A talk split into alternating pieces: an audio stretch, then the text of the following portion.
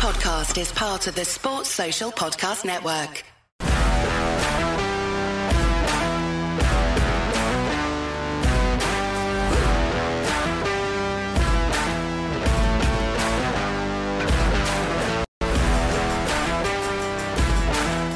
Hello guys, what is going on? Daniel Childs back here again for another video. It is the rational perspective on Chelsea 1, Brighton nil. Chelsea scored a goal, they won a game of football and wonderful, isn't it? It's wonderful to, to be sat here because it has been so infrequent over the past year, feeling happy after a game involving Chelsea Football Club. Uh, you have to kind of sit back and and and and take it in a little bit and appreciate it. At least until Monday, we've got some time to celebrate. Please do like the stream. We are um, doing this live. I am going to try to do as many reviews live on the YouTube channel moving forward.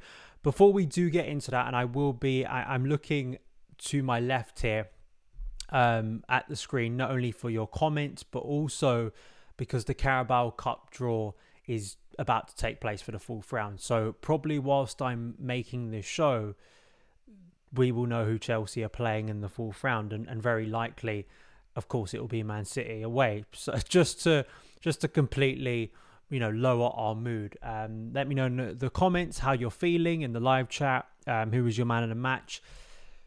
I feel that um, there was there was so much negativity, obviously, before this game, but also at half time, and and to be fair, like Chelsea were at times outplayed in the first half. I felt that for me it was it, when I actually look at the the whole game, it was more so Chelsea and, and mostly Robert Sanchez as we'll get to causing our problems.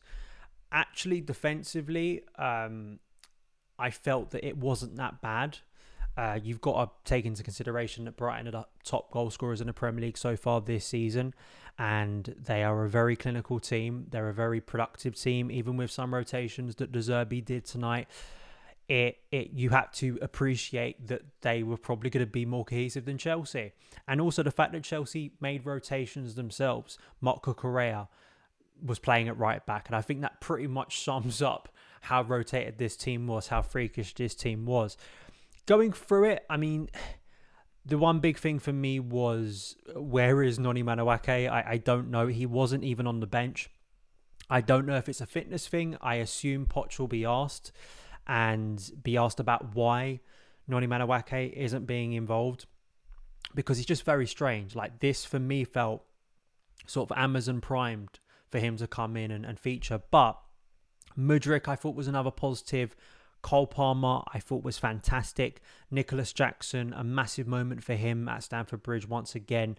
Um, I thought Axel Disasi and Levi Colwill proving, as I pointed out in a recent show, that maybe Thiago Silva shouldn't be a regular starter in Pochettino's defence. And I felt that that was a really good example against a high energy team with lots of speed. Not even the, the first choice back four. And they coped well. They kept a clean sheet. So I, I think obviously you're going to be happy. You're going to be happy with the fact that Chelsea have won. We're into the next round. You want to capitalise on these competitions because without Champions League or any European football, it makes sense to try and win this competition. For Pochettino, it would be huge. There be there is a narrative for me behind Pochettino winning the Carabao Cup with Chelsea because, of course, if you remember way back when um, Jose Mourinho beat him in the League Cup final. That was, of course, Diego Costa and John Terry scoring. I was there that day at Wembley. Um, so I, maybe that's playing on Poch's mind, and I think it's it's nice to see that we're through and we've beaten a team of Brighton's quality. And I, and I did see a stat that this is the first time that we've beaten a team inside the Premier League top ten since like Aston Villa in September of 2021 when Lukaku looked like a good striker. So it's been it's been a long time. Before we do just delve into my my thoughts, I do just want to do a few cheap plugs if that's okay with you guys. Please hit the the like button. Please share this stream with fellow Chelsea fans to get involved to celebrate the fact that we've actually won a game of football. You have to appreciate them when they come around. Obviously, I said this on my last show. I have been nominated as a finalist for the Football Content Awards this year um, in the Best Premier League Club Content Creator uh, category please go in the link down below. You can vote for Son of Chelsea. You can get us across all the socials. At Son of Chelsea is the handle on TikTok, on Instagram, on Facebook, on X at Son of Chelsea too. If you want to follow us uh, along that way as well, and on the podcast feed, we are part of the Sports Social Podcast Network. So on the go as well. Even if you are watching this live, you can get it on the go later on if, if you want to get to bed. But why would you want to get to bed straight away? Because Chelsea have won a game of football. We have to kind of appreciate it a little bit. Um, so let's just go through some of my thoughts of the game. Um, Cole Palmer was my man in the match. I think he he stood out, and, and I felt that was kind of well, it's expected that he was going to play a big part tonight because obviously he has shown some good cameos so far um, for Chelsea. He's coming with a lot of hype, obviously, and you know, is is another one of these players that we've bought for for huge money and kind of this fear that is he going to be lost in the shuffle and he's come from Man City and he's make it make made the jump from a team who are likely going to win the Premier League again. He could have stayed there, very comfortable, kept on winning titles, Champions League titles, even if he wasn't one of the key players. And he's made the jump here, and um, I thought tonight there were shades of a certain Mason Mount in the 2020-21 season it reminded me of just the intricacy and the ability to be involved in so much throughout the game. And that one two touch football that we got excited about during preseason was back in periods, and it was the moment that won Chelsea the game. And I thought that uh, Cole Palmer, there, there was a mo- we saw the connection with Cole Palmer hitting a ball over the top of the Aston Villa defence in the second half um, against um, Aston Villa on Sunday. We saw it in the first half. He played a ball through to Ben Chilwell it um, Chilwell was obviously playing more in his natural left back role, and he has the ability to make those diagonal runs. So I speak about and why he should be playing as a left back week in week out. Apparently, Man City have been knocked out. I've just seen a comment saying Man City have been knocked out. I've only really been focusing on Chelsea tonight, which is uh, incredible that Man City have been knocked out. If you are listening back, we're just we're just checking to see if Chelsea we, we find out who Chelsea have been drawn against yet because I did see uh, the, the the draw was happening. I don't want to sort of keep everyone waiting. Knowing my luck, it'll probably be delayed. But in truth, I think that you know, talking about Cole Palmer and his ability as a number 10, it's, it's very exciting. I think he has an ability. I, I can't remember who it was. I think it may have been expected Chelsea. He he did tweet tonight, and I do want to give him credit. He said, you know, Cole Palmer is a Man City uh, footballer, movement, technique, everything. He's a level above absolute Rolls Royce. And I, I agree. I thought tonight we saw the hype that everyone sort of had for him, right? I know Alex Goldberg is is is a massive fan of Cole Palmer. I know he had the secret scout on, and everyone was getting very excited. And listen, whenever a player comes into Chelsea, I want them to do amazingly. I want them to play 10 out of 10. I want them to be the best player in the world. There is there's never a point where a player comes into Chelsea where for some weird reason I want them not to do well. But you you know, I, I try and be objective. I try and look at things not from always the most optimistic or kind of uh, blue tinted glasses, you know, and, and, think, could this go wrong? Why are there reasons this transfer could go wrong? And I, I don't think that's the the worst approach. But I do think with Cole Palmer, seeing how he has been able to link up very quickly with players in and around him, and the way he linked up for that first goal was wonderful. Um, I will just go back to so you had Marc Cucurella playing as a right back, which is just I, I never want to see it again. I, I you know in the end we we got away with it is is what I will say on that front. We we got away with Cole Palmer, sorry of of Marc Cucurella playing at right back against Mitoma. Again, it feels like Malo Gusto injured, no Reece James. But it was was something early on that I was thinking this is this is going to be a bad night for Cucurella, and he had his usual shaky moments. But given he was playing out of position and factoring in the lack of football he has had under Pochettino so far this season, listen, I know everyone likes to kick the boot in on Marc Cucurella, um, and I'm not going to say he had an amazing performance tonight, but listen, against one of the best wingers in the Premier League currently, the fact that we got a clean sheet out of it with that selection, you know, I don't think is is is the worst thing, is it? Um, even if we we believe that Cucurella hasn't got a long term future at Chelsea. Another negatives was, of course, Robert Sanchez, who was turning into, I think, in the second half, and it was more because of the Brighton fans behind the shed end, um, in the, in the shed end, obviously. In terms of his ability, it seemed like to turn back into a Brighton player and just want to pass the ball to Brighton players. I mean, he effectively tried to give Joao Pedro an easy opener. Joao Pedro turned attacker and decided I'm not going to score this chance, and he just looked very shaky, and it's it's a shame because, you know, it, it feels like Robert Sanchez has grown into that role. I think has has gained a lot of credibility um, and seems to be growing in strength with each game. But I think the the issue when you have moments like that, it does question his fragility. It does question why he dropped so far out of favor, be at Brighton.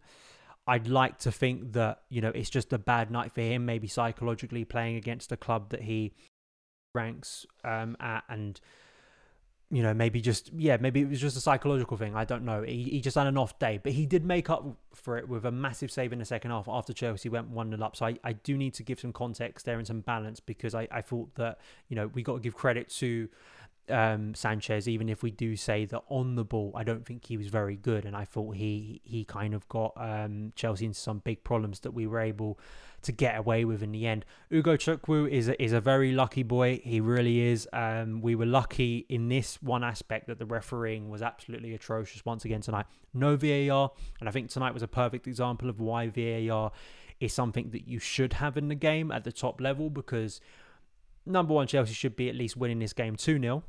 Nicholas Jackson had a second goal that was onside, once again assisted by Cole Palmer, that should have been given. Armando Broja, for some reason, was.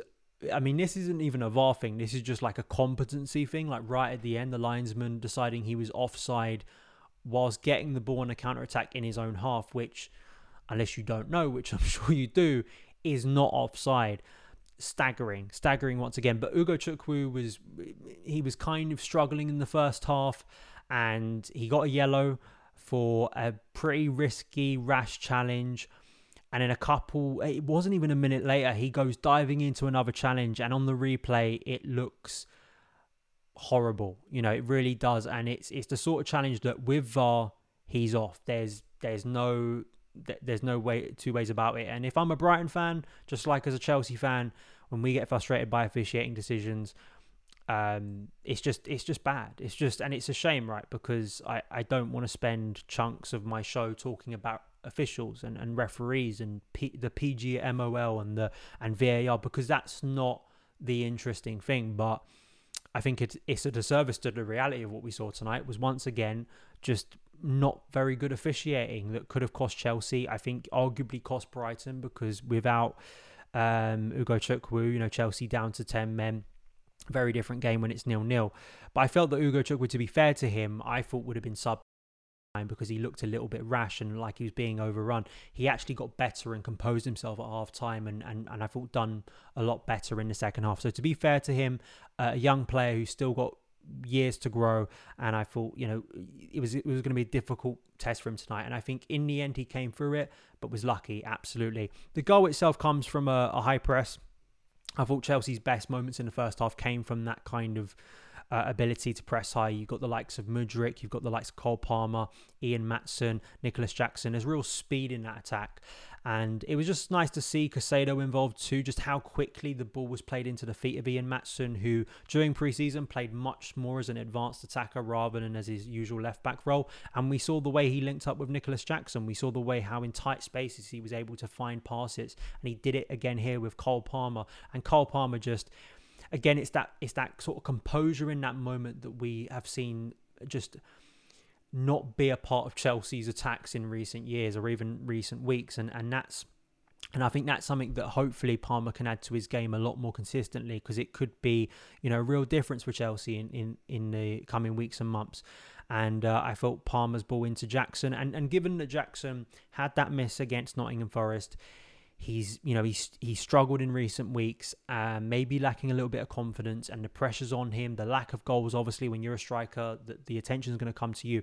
The fact that then he takes that first time and just rolls it in the bottom corner, and and the finish as well for the second goal that should have been given, it should remind people that, of course, football's a confidence game, but Nicholas Jackson, as I as I said, I think when he signed, is that the good thing about him is there isn't this high sort of savior expectation on him. No one, no one sort of looking at him and saying you have to be the savior, you have to be the guy that's going to get us 30 goals.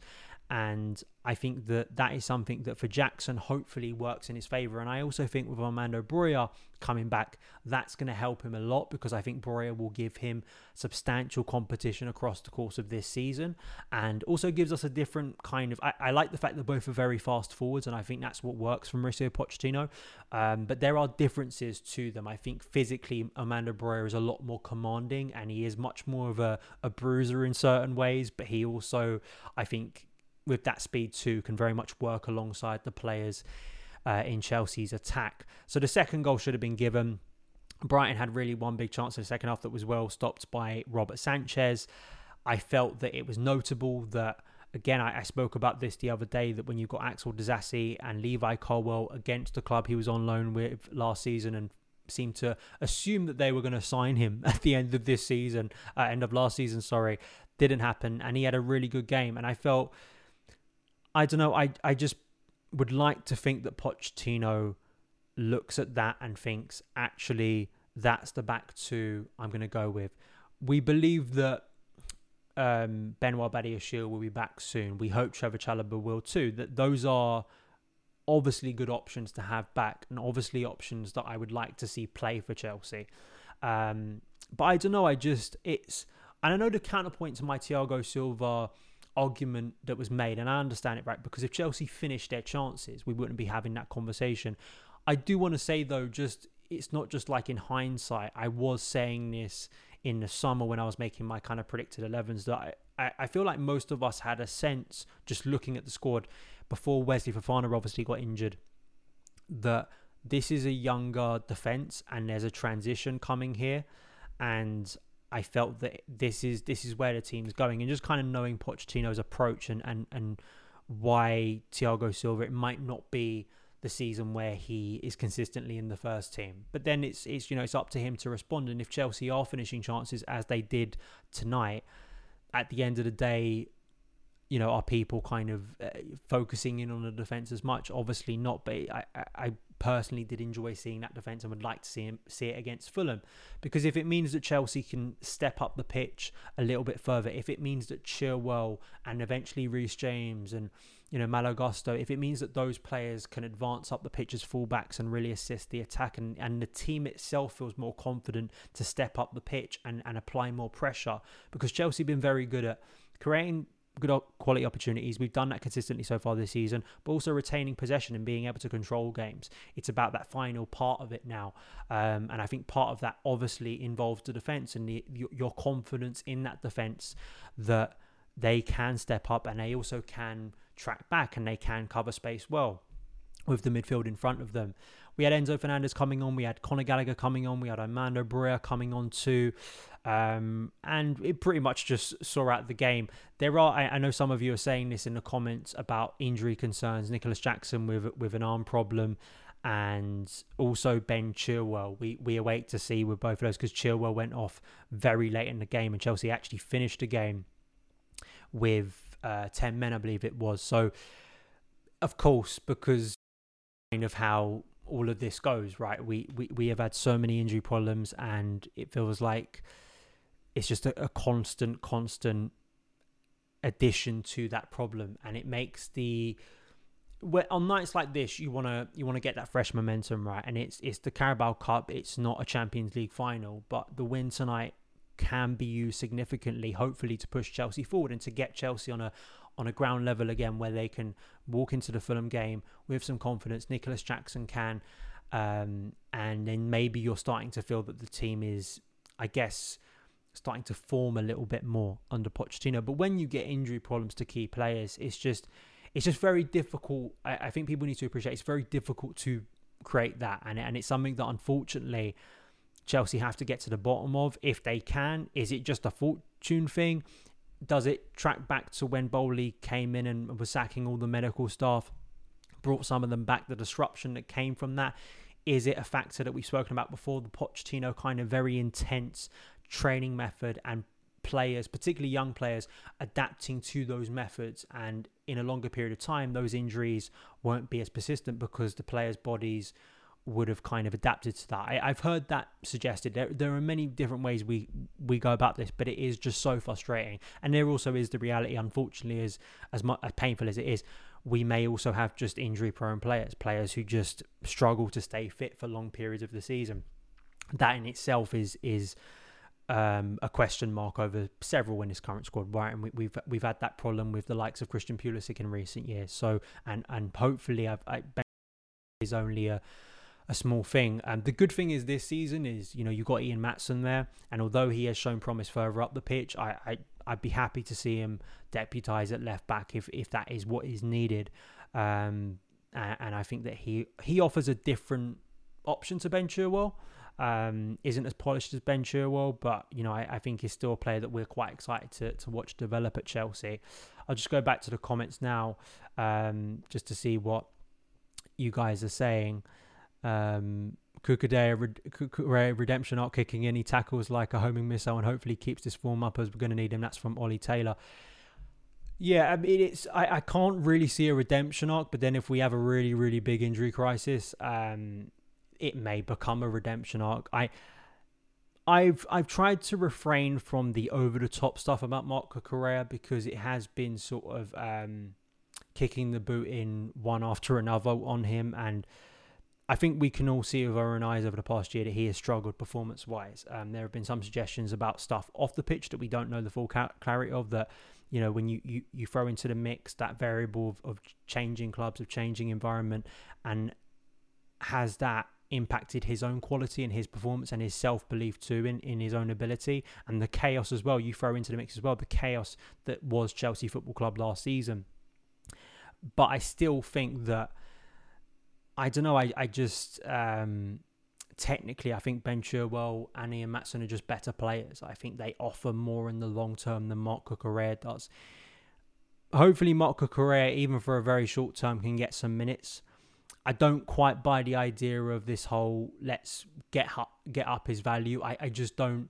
It's always the preseason argument, right? Of we, we in recent years where we throw in these real fringe players that have absolutely no future at Chelsea, and everyone keeps saying, well, you know, it's trying window. I, I don't buy that because it doesn't actually work, and um, sometimes it costs you in games that matter. So Cucurella, you don't want to go overboard either way, right? I think it's about balance. He kept one of the best wingers in in the league quiet. That's something to be right. And I think people who are really really harsh on Cucurella I don't think it hurts you to give him some credit. It doesn't mean that suddenly he's the world's best player and he should be playing every single week and all of your previous criticisms of him are invalid. You know, I, I just think that some people, you just have to be humble sometimes and say, actually, on this particular game, in this particular situation, he was a very good player for Chelsea or just was was a decent player for Chelsea, right? And we won the game. Happy days. I can't say what happens from from here for Marc Cucurella, whether he becomes a, a fully fledged first teamer again, I, I think that's unrealistic. Personally, that's just my my personal view. Uh, thank you for those uh, watching. Uh, apparently, the draw is starting now. I'm going to be wrapping up pretty soon, so maybe we won't get. We'll, we'll cover that on tomorrow's show. I'm doing a new show tomorrow. We'll cover some things. Um, Victor Osimhen, Ivan Toney, the Infinite Athlete deal. Gary Neville said something quite interesting about Chelsea, um, and I do want to respond to it because I, I, saw some discussion about it. We will cover that in tomorrow's news show, um, and probably as well, I will mention who Chelsea get in the Carabao Cup fourth round, which is likely to be probably Arsenal or someone like that, knowing our luck.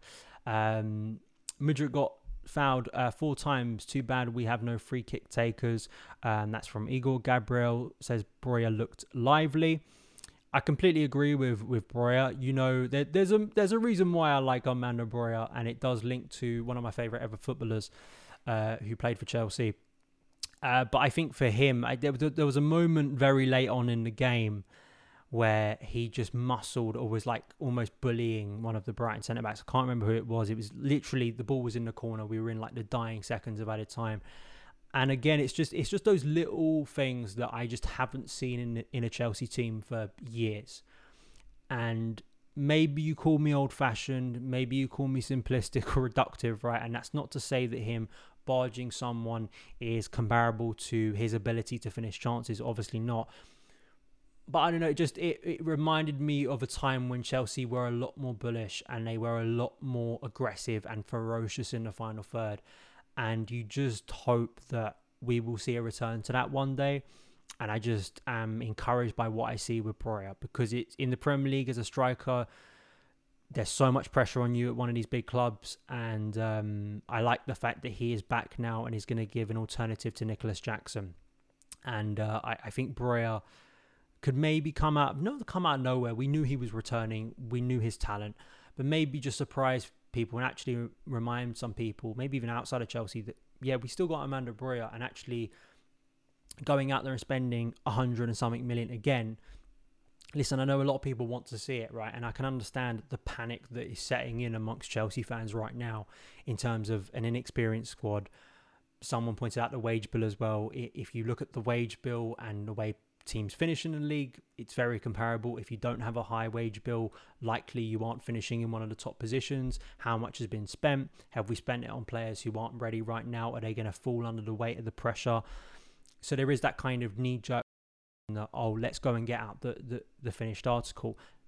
We will discuss that on tomorrow's show because I, I don't think it's as reductive as we go out and sign a hundred million player and that's the perfect solution for Chelsea, or we don't and that's that's the perfect solution for Chelsea think that it's it's about until January. Look at the players we have. Let's see what value we can get out of them, and hopefully kickstart right a, a, more positive form heading into autumn and, and obviously the, the huge winter months which always you know are grueling no matter what season you're in uh, please do hit the, the like button on this stream uh, please also share it around um, if you're new around here if you're not a subscriber uh, please do hit that subscribe button you can get involved in the chat if you're a subscriber um, it's free to do. Turn on those notifications. We'll be back here tomorrow, uh, reacting to some Chelsea news of, of the past few days. You can listen to the show on the podcast as well, and uh, you can get my reactions to the Chelsea games like this. I, am planning to do a lot more live shows moving forward. I also have a, a weekly Q and A called Added Time that I release on Mondays. Um, we may move that forward this, um, sorry, next week to Tuesday because of the Fulham game. Obviously, uh, I like to do them post a game, but most of the time we are doing them on a Monday. Uh, so you can get involved in lots of things on the channel, and uh, trust me, there there are some cool things coming up in the upcoming months for Son of Chelsea. So I think we're going to wrap it up there. I want to say a massive thank you for tuning in once again. If you're watching this on YouTube Live, if you're watching this back on YouTube a little bit later on, if you're listening on the podcast, thank you so much for tuning in. Follow me across the socials, and I will see you again very soon. All the best. Sports Social Podcast Network.